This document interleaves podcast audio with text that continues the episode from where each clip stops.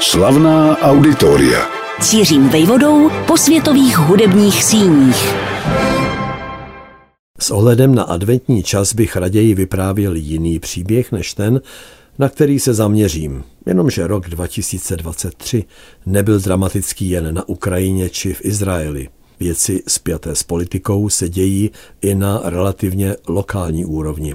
A ve stylu, který byl trefně popsán trpkým bonmotem, tady se nestřílí, tady se odstřeluje.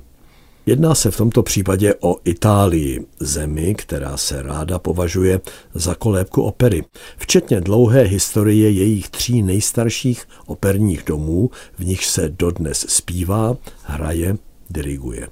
Milánská skala byla otevřena roku 1778, ovšem už o 23 let dřív, tedy v roce 1755, bylo dychtivému publiku zpřístupněno operní divadlo v Benátkách La Fenice.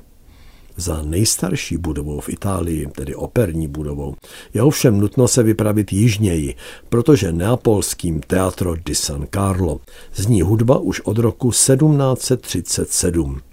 Vzniklo tedy o plných 41 let dřív než globálně slavnější milánský klenot. Právě v Neapoli se ovšem během roku 2023 odehrál příběh, který tisk posměšně přirovnal ke zpěvohře o několika dějstvích. Začala jako opera séria, čili dramatické dílo, než kvůli tragédie, aby se v dalších jednáních překlopila, neli ostudně zhroutila, do formátu opera buffo, tedy operní komedie, či lépe řečeno frašky.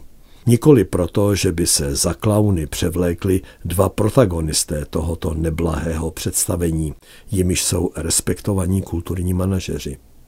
Za proměnlivého děje, který je obsadil do role rukojmí, se skrývají zákulisní čachry. Vysoká politika a její manévry, které vždycky začnou prosakovat dříve či později i do nižších pater, tam, kde se odhrává každodenní boj o moc. A ten se může týkat také velkých šéfů v médiích či v kultuře. V našem příběhu konkrétně dvou zkušených operních intendantů, majících za sebou úctyhodný profesní životopis. Jedním je francouz, pařížan Stefan Liesner, druhým Ital, římský rodák Carlo Fuentes. Ne, že by proti sobě měli něco osobního, pokud se alespoň letmo znají, což lze předpokládat, pak v rámci profesní kolegiality bez vzájemných konfliktů. Jenomže vysoká politika z nich náhle učinila soupeře.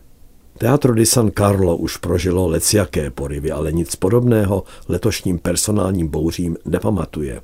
Udiveně by asi zíral jeden ze zdejších slavných předchůdců, který byl uměleckým ředitelem před dvěma staletími.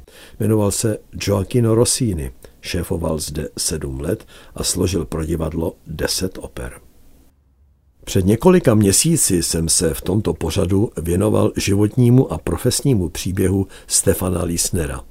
Zopakuji pro jistotu datum jeho narození, neboť jak vyplyne je pro jeho letošní osudy a potažmo tedy i pro Teatro di San Carlo zásadní.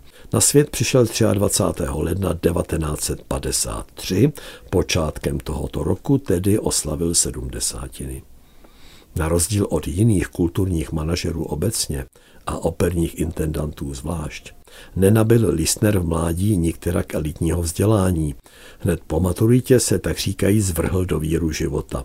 Postupně se jako muzický manažer vypracovával doslova od píky. Jeho nejvýznamnějším divadelním počinem se stala pařížská spolupráce s proslulým britským režisérem Peterem Brooksem pak už se vnořil do operních vod a postupně se propracoval ke dvěma absolutním vrcholům své kariéry. Deset let stál Lisner v čele Laskaly jako první intendant v její historii, který nepocházel z Itálie. Poté se ujal vedení pařížské opery, kde mu pobyt v ředitelském křesle zkomplikoval covid, tedy éra covidu, násobená spory s divadelními odbory. Pravda, když už měl obého tak říkajíc pokrk, mohl se v roce 2020, když položil na stůl svoji rezignaci, odebrat do penze.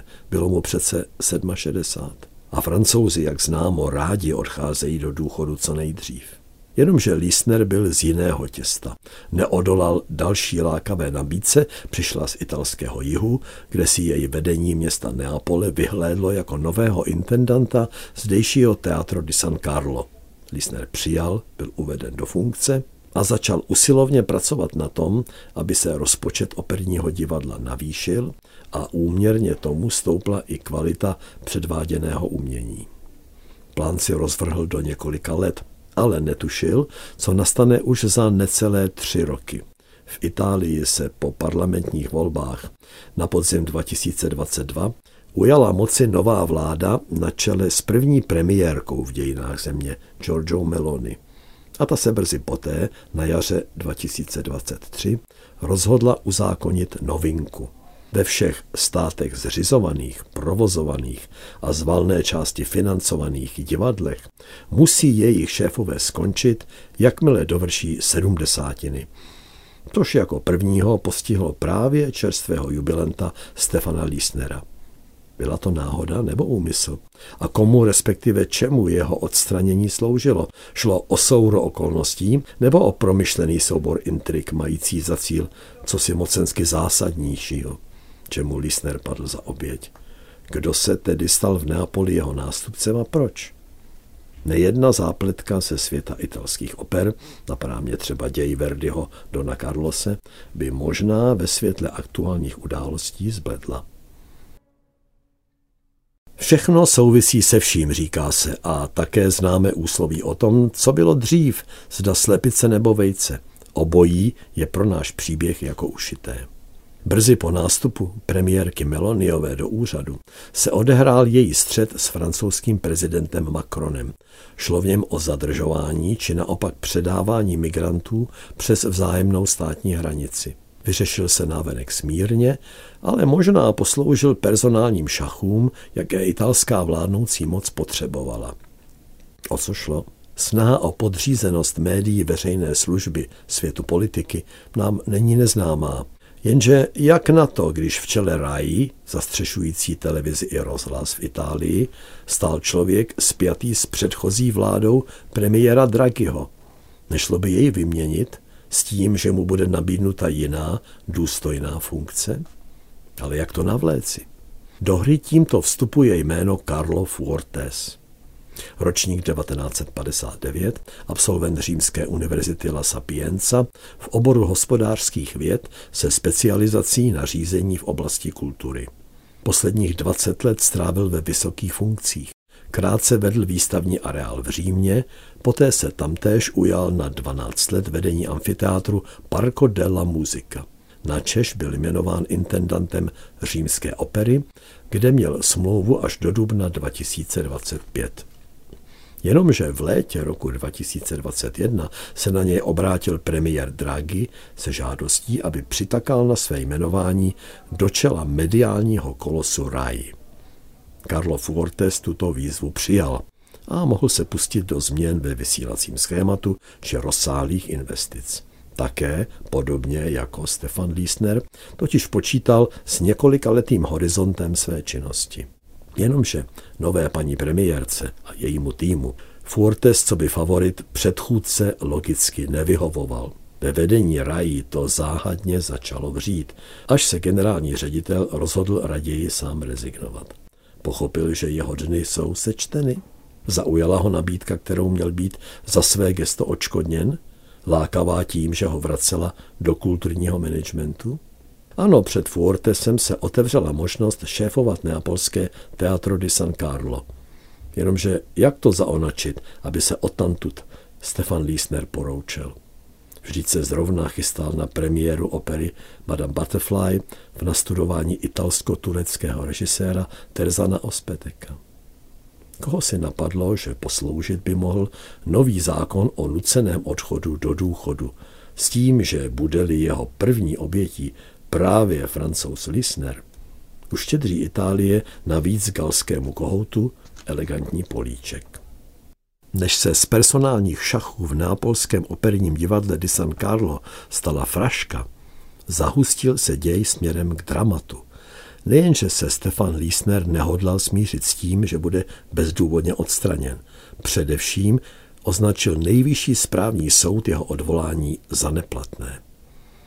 Mezitím se ovšem rok 2023 posunul do září, Carlo Fuertes byl jmenován, takže divadlo v Neapoli mělo náhle dva intendanty.